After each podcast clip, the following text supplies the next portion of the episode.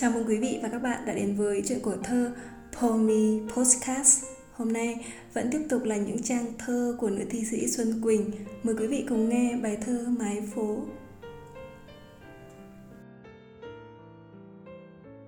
Mái phố Yêu thương là lòng anh, bao dung là mái phố.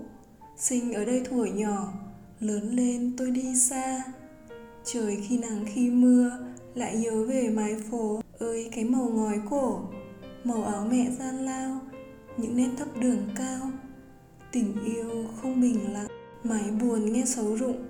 Cảm ơn người làm thơ đã đem lòng người xa trở về bên mái phố. Từ những ngày gian khổ, từ lửa táp bom rơi, tôi nghĩ về phố tôi, thấy sao mà vững dạ.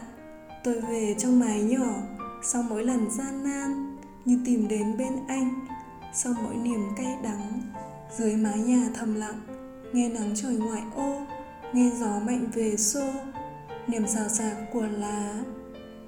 Nghe hạt mưa nho nhỏ, từng động lòng tuổi thơ, nghe rét mướt tràn về và ngừng trên mái phố.